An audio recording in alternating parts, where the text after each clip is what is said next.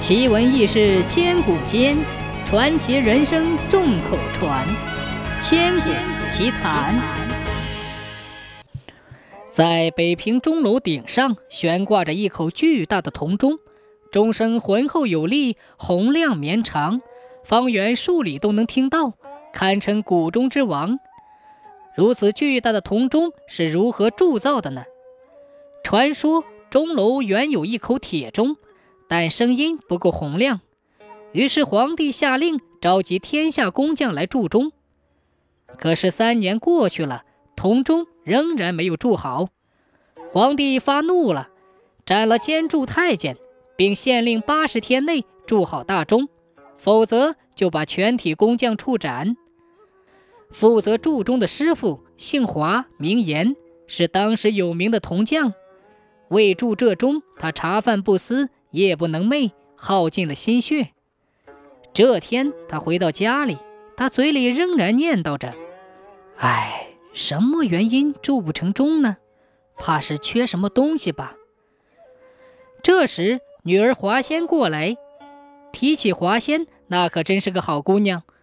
她自幼聪明伶俐，跟父亲学了不少铜匠的活儿。由于母亲早亡，她十四岁便挑起了家中的担子。如今她十六岁了，长得像个仙女一般，谁都夸老铜匠养了个好闺女。为铸铜钟的事，他琢磨了很久的日子。见状，忙上前说：“爹，是不是因为火候不到？”老铜匠一拍大腿说：“嗯，有道理。”转念一想，不过如何提高炉子的温度呢？华仙胸有成竹地说。我有办法，铸钟那天您带我去吧。到了铸钟这天，朝廷命官、大小工匠也都到齐了，可炉温仍然上不去。眼见这最后一炉铜水又要失败了，华严急得眼睛通红。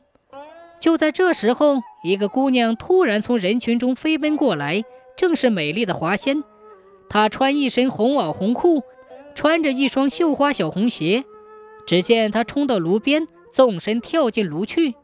华严一把没抓住，只抓住了一只绣花小鞋。霎时间，炉火升腾，铜水翻滚。老铜匠忍痛下令铸钟。工匠们一起努力，终于铸成了铜钟。为了纪念这现身铸钟的美丽姑娘，人们尊称她为铸钟娘娘。每逢风雨之夕，终生凄凉悲切，这时昔日的北平城的母亲们就会对孩子说：“睡觉吧，钟楼打钟了，祝钟娘娘要她那只绣花鞋了。”